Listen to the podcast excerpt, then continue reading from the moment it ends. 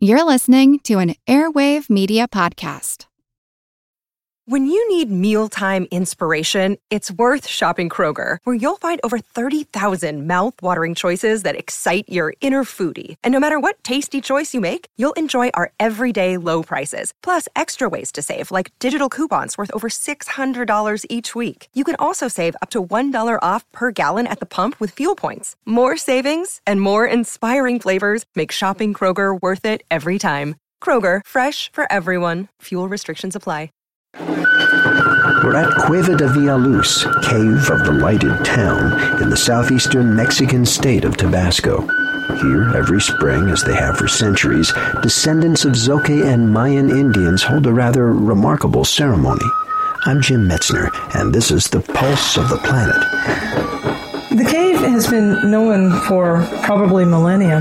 Louise Hose is a professor of geology at Westminster College in Missouri. She's been part of a team studying the cave's unique ecosystem. The local people have used it as a sacred site.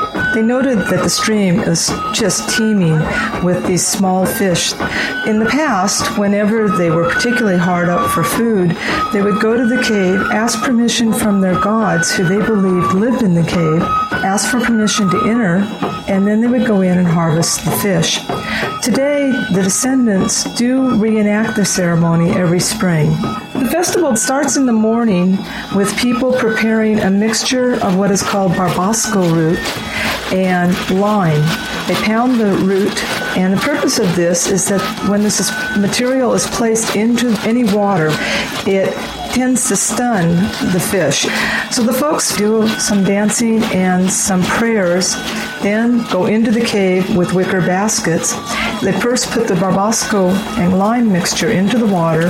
As the fish swim to the side, gasping for oxygen, they take the wicker baskets and scoop up the fish and collect them. Now further inside the cave, there are bats, spiders, and walls that drip sulfuric acid. We'll hear more about Cueva de Villaluz in future programs. Our thanks to Rick Pereira and C N N for the sounds. To hear about our new C D, please visit pulse planet dot com. Pulse of the Planet is made possible by the National Science Foundation.